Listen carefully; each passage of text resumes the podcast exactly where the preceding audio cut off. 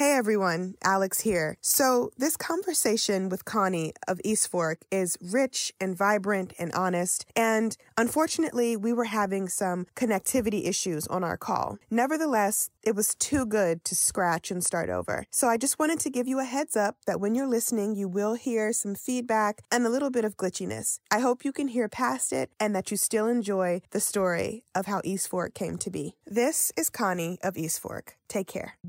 Hi, I'm Alex Elle, and I write books for a living. The Hey Girl podcast was created with sisterhood and storytelling in mind. Hey, girl. Hey, girl. Hey, girl. Hey, girl. Join us as we journey through sharing together.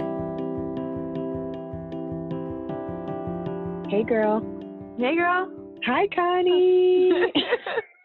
Hi. I am very happy to have you on the show. I'm so happy to be here. I've been looking forward to an excuse to get to talk to you for so long, so here it is. Yes, here it is. The feeling is absolutely mutual. Before we dive into this conversation, though, please let the Hey Girl listeners know who you are and what you do. Sure. My name is Connie Matisse. I am the um, CMO and co-founder at East Fork. We are a ceramics manufacturing company based in Asheville, North Carolina, and uh, the company's been up and running for about 10 years, but we've really started taking off and making it a, a real viable business for ourselves and lots of other people just in the last couple of years. So that's, that's what I do, and I raise some kids and try to stay above water. I've been an East Fork customer since you guys started a few years ago scaling up and I found you on social and I just literally fell in love. All of our dishes are East Fork, all of my coffee mugs are East Fork, with the exception of maybe two. So let's start with East Fork, how it was born, and um, just the different changes you guys have gone through over the past 10 years. Yeah, sure. So um, when the company started, it was could definitely not be called the company. It was my husband at the time was my boyfriend. He had um, we met in the middle of nowhere. I was kind of passing through rural North Carolina, thinking I was gonna be heading back to New York or LA or whatever, and ended up meeting this guy who had just bought some property out in Madison County, um, North Carolina, where he was building what he called a pottery. I had no idea what that meant. I didn't realize the tradition of pottery making in North Carolina and the Southeast U.S. in general. I knew that it was that pottery was like a thing that people did at you know in, in art or something, but had no idea that I didn't know what I was getting myself into. When he started building it, it was like this 36 foot long, six foot tall brick structure, and it all started Wow. making a little bit more sense. But it, the first time I showed up to like a, a craft show, he was like just to warn you, like it gets crazy. People fight over pottery, and there's like a line around the block, and people line up for like camp out the night before to like get their prime spot to make sure they can get their best pot. And I didn't believe it, and and then it was true. There's this like pottery mania down here. So it started off like that Mm. with him being taking like a very traditional approach to um, this very vernacular style of rural southeastern wood-fired pottery. And we he did that for a while. Um, uh, we had a business partner join us, and they they worked we'd worked together for a while. I was really trying to do my own thing, and then in about 2015, we started getting lonely, and we wanted to. We felt like kind of alienated from the rest of the world in a way, and, and we were all people who had like a lot of feelings about the world and how we thought it should operate, and just started wanting to bring more people into the into the Yeah. fold so that we could be in, in more of a community on an Mhm. everyday basis, and, and that's how it the shift started happening. That's pretty amazing. I watched the video that you guys did that was on Vimeo, and just to mm-hmm. see Alex explain his process and the roots of East Fork, it- it was really stunning and inspiring. And East Fork has grown. You guys have a cult following of customers who like we love East Fork. I set my timers. Like there's very few. I support small businesses a lot, but there's very Mhm. few that I like set my timer for because I know if I blink, everything's gonna be gone. what it is about it that like that gets you. I mean, I remember this when you saw your first order come through, and it's like, I recognize that name. Hey, I follow her on Instagram. Like, what is she doing buying her pottery? And it's so fun to see people who we admire from all over the place. Because at first it was like people we kind of were 10 degrees of separation from most people who were buying our pottery. And it was so exciting mm-hmm. when we first started seeing that reach really growing. And I get why people like it, but I also like, I love to hear about like what it is that draws people to it or to the company in general. But anyway, we were very excited when you placed your first order. Alex Elle loves coffee and mugs and ceramics. And my husband's always like, you needed another mug. I'm like, don't worry about it. It's happening. But also I have gifted East Fork to friends and family and I've given away a mug or two just because I want people to hold it in their hands. Like it's the sturdiest mug in the world. And mm. the toddler cup and the plates are durable. And I was really looking for a collection made by a small business to bring into our home that are heirloom pieces. Mm. And I'm, I'm pretty sentimental in that regard. Um, mm. I, I know my mom still has plates from when I was a kid that her grandmother handed down. So yeah. it was kind of, it was that feeling for me. But also the mug just really got me. And I know the mug needs its own Instagram by now because it is it is truly a work of art. It's simple, but it's beautiful. It's sturdy, and it feels good in your hand. And um, I think what drew me to East Fork was the family aspect. I love mm-hmm. your authenticity on social. I love that it's a husband and wife business.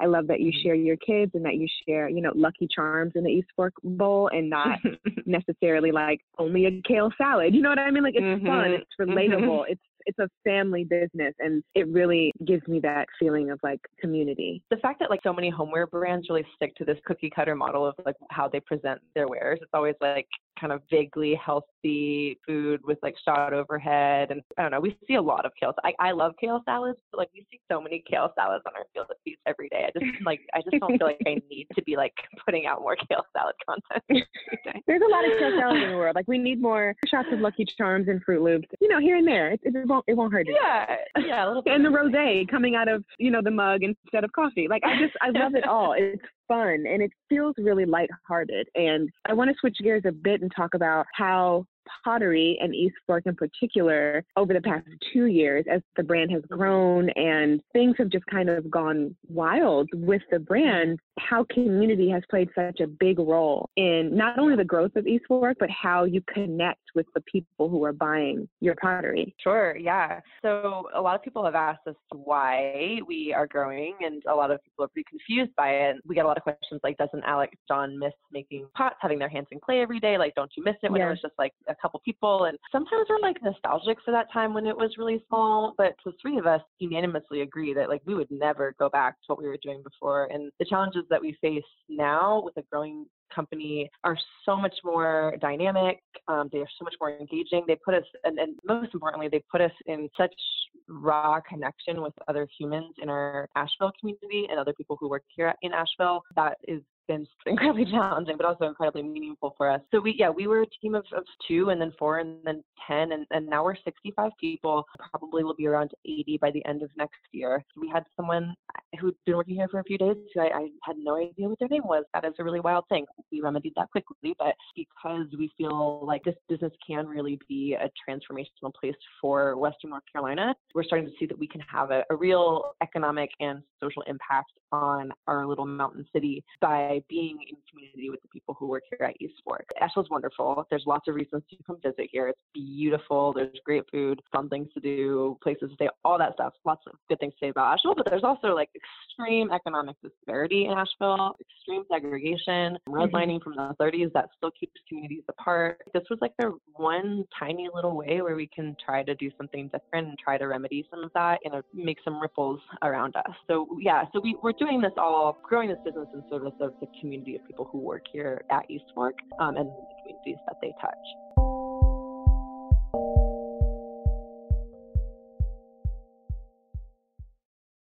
Look, we get it. Your child is incredibly curious and a lot of toys and activities these days just don't keep their attention. Well, keep them engaged with hours of fun with Little Passports. Little Passports is a subscription box full of toys and games for children of all ages that educates and entertains. For $12.95 per month, there's tons to explore right from your own home. Little Passports box is delivered right to your door every month and each package contains exciting hands-on learning for kiddos 3 and up. You can feed their inner scientist with the Science Expedition Pack, which is full of cool experiments to try. Or you can even make your own slime. And just for my listeners, Little Passports is offering 15% off of any subscription. That means your child could be flying rockets or looking through a microscope in no time. Use offer code HeyGirl at checkout for 15% off your order. That's HeyGirl at littlepassports.com.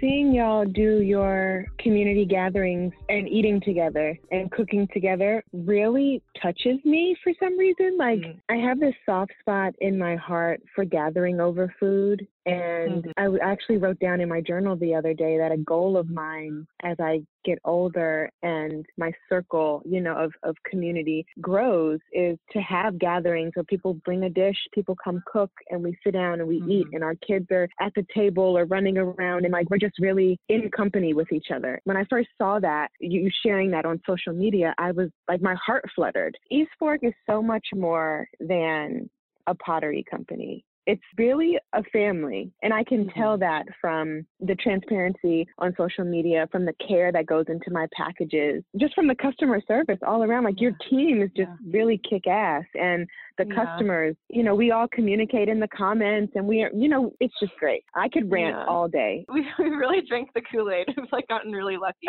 Obviously not. And I, I make sure that when people come onto East Fork, I, I'm like, listen, you're going to meet a lot of people who would get East Fork tattooed on their forehead once you walk into to work here at East Fork. I just want to say, like, you want to just come here and have a job and make pots and go home, that's fine. But chances are you might start drinking the Kool Aid after we started off making lunches together way back when we were a very small team. We always ate together and, and we kind of built that into our budget really early on, just like 10 people. And so we've been able to carry that out a little bit less to scale. Like now we, on Tuesdays and Thursdays, East Fork pays for groceries and we have a kitchen manager who's awesome. And then, but we also have folks who rotate in and anyone can volunteer to cook lunch with the crew, which it's really fun to see what people, we have such good cooks on our team. Like everybody makes very different food and nothing is, we have not had a bad meal yet since we've, we've had folks cooking. We have to do a photo shoot this week for, um, we're finally have enough weeknight serving bowls to actually market them. And so mm-hmm, I just mm-hmm. sent a Slack this morning asking if anyone wanted to like make some potluck dishes to bring in tomorrow to photograph. And we had eight volunteers immediately who was like, I'll make smoky mac and cheese and I'll make this. Everyone's gonna go home tonight and like cook and bring food in to share tomorrow. And it's just it has become so much a part of the the culture here. There's people bring baked goods in every day. I'm like, there's so much pecan pie out right now. It's, it's amazing. Mm. like I love cooking for my for the people that I love. It's, it's such a it's just such a clear expression of, of gratitude. Yes, I agree with that. Let's talk about raising kids and running a business and what that looks like for work life balance and work life harmony. And just to throw another thing in there, like working so closely with your spouse and mm-hmm. what that does for your connection as husband and wife, but then also as mm-hmm. individuals. Mm-hmm. There's nothing, there's no one thing that you can say that about working with your spouse that's going to be applicable for everyone. I think the same thing is true for working while you have children. I was reading this great article about the work life balance and how it doesn't really have to do with what's going on in your life. Like either you're a person who tends to say yes to everything and like no matter what you sort of intentions you set for yourself like you're kind of for the rest of your life. And there are people who have like much stronger boundaries and who saying no comes pretty easily or i've always been a person who tends to overextend themselves who says yes to everything. And i, I don't think that i want to fundamentally change that about myself but what that means for, for my relationship with alex i mean both of us are working all the time. We bring home we don't have any ability to leave work at the door. We've tried so many ways to do that and it just doesn't work for us. It feels really unnatural mm-hmm. when we try. Knowing that about ourselves, knowing that like this, we just need to be fully in it in order to do it. Like I, I can't think about compartmentalizing myself into like work self and maternal self. Um, and the way that I reconcile that is including my kids as part of those work conversations and like bringing them into, you know, they come into the office, they use the stuff at home every day, they know mm-hmm. people who work here, they play with clay, they they feel part of this community and they feel very proud that they're part of this Fork community. When Alex grew up, his parents really separated work and um, family and like they would go and do their work kind of in secret and private and then the kids were kind of shielded from that and alex talks a lot about how that made his parents feel very distant from him growing up and mm. We kind of take the opposite extreme where knowing that our life is kind of chaos all the time with with running this business I'm, I'm trying to like extend an invitation to like let my kids feel included in that instead of like oh mom is going to work that's something that's like not related to me. And it's hard. My kids get really frustrated. Vita's like four now but she's extremely uh, she's just too smart for her own good and, and she'll just be like mom and dad you need to stop talking about work. I need your full attention on me she'll just say it point blank and it's so nice to have her be able to, to call like kind of snap us out of it. It's hard it never it never stops and it's like a can of worms that if like i'd really let myself get vulnerable and talk about how hard it is like yeah. I wouldn't be able to stop but I like that you mentioned that it, it's tough. It's not easy, you know, and and that you have to intertwine everything to kind of make it feel good and natural for you. Mm-hmm. A lot of times, as entrepreneurs, folks on the outside looking in are like, "Oh, they have it all. They did it. They made it. You know, they're working for themselves full time." And yes, all of that, but also it's really hard, and especially when, you're a parent and trying to balance, you know, work and home, or maybe you can't balance work and home and they all kind of intermix and like yeah. what that looks like and feels like on a day-to-day basis and more people need to be talking about the challenges yeah. of running a business see people who have really beautiful um, craft practices who then want to monetize it and make it part of their yes. make it their business and i think there's this myth that like everyone's work should be their passion and i just don't think that's mm. true i think that's really important to think really hard if the thing that you love doing for like the pure pursuit of loving doing it is something that you actually want to like throw into the capitalist rat race and like have to make your source of income because it does it changes it completely uh, it works for us because our interest is more about growing a business rather than clay is always going to be our medium it's always pottery is always going to be the thing that we make but like currently yeah. we think of business as our craft so it's easier to step away from the the hands-on parts of it but i don't think that's true for most people my days you know i, I wake up at 4.45 i get on my computer from 5 to 7 feed kids make sure everyone's dressed get everyone to school and daycare, go to work for an eight hour day, feed kids, bathe them, get them in bed, work for another two hours, and then try to, Alex and I try to stay pretty social. We're, we don't really, yeah, our, our home life is just, I don't know, it's like a home is like a place we sleep right now. And it's not how I want to live for forever, but I'm trying to be okay with the fact that that's what life is right now and, and not mm-hmm. force myself to, to fix it. Yeah. Yeah, just mm-hmm. having more forgiveness and, and acceptance of it. Like if this business is something that we've chosen to do and I can't complain about all the things that are not the way that I want them to be that are in other parts of my life. Like, this is the, the bed I made. So mm-hmm.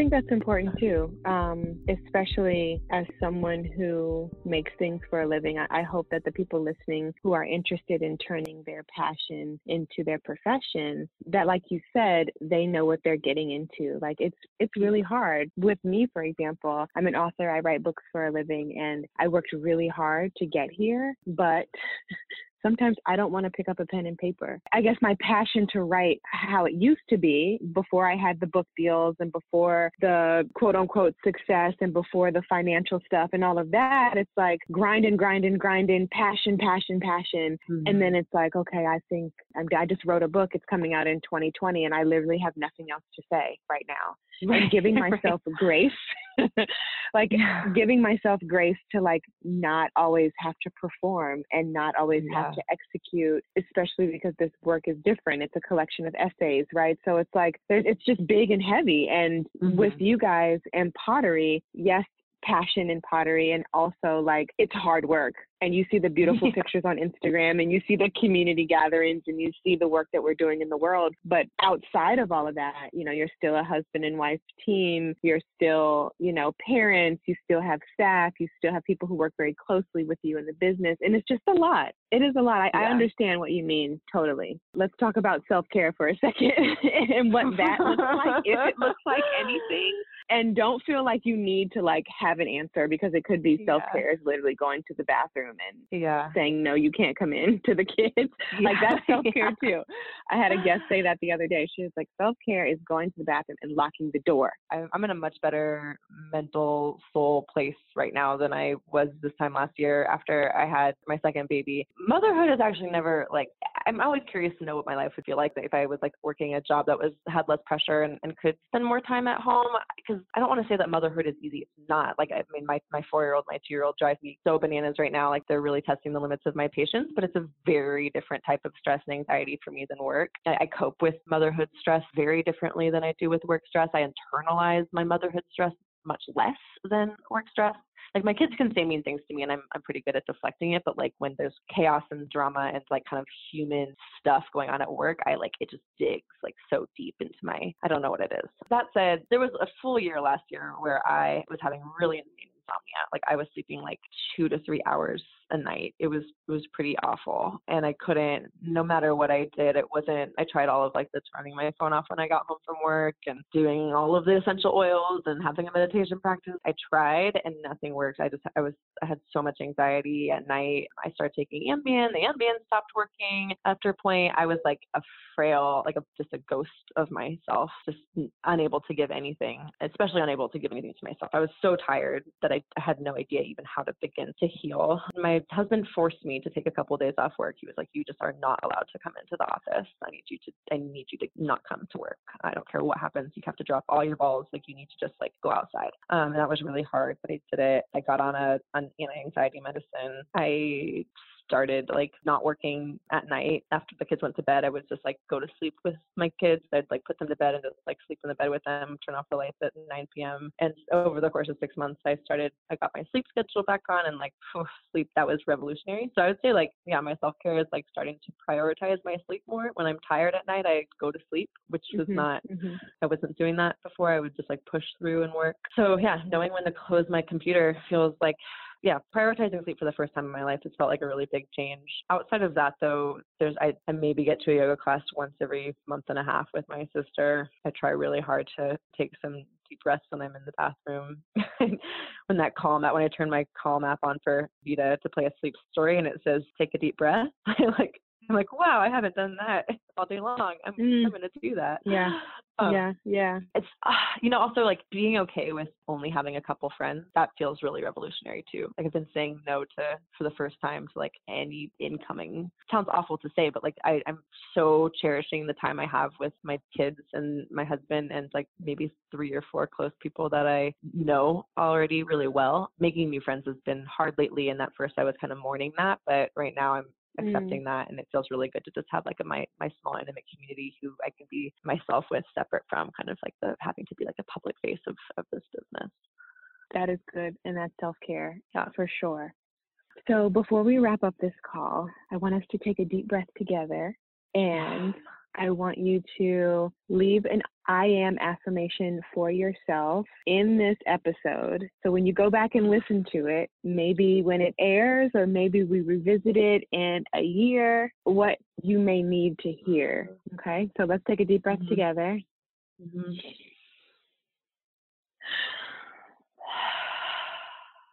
I am loving. Mm, thank you so much, Connie, for your time today. I love this. I wish you, I could talk to you all day. I know. We'll have to make another time to do it. Well, I just, Yeah. I, I know y'all are busy and I value your time, so thank you. Thanks for listening to the show today. Please rate, subscribe, and review. Also, feel free to share with a friend. We love having our community grow. Music is by DC's own Kokai.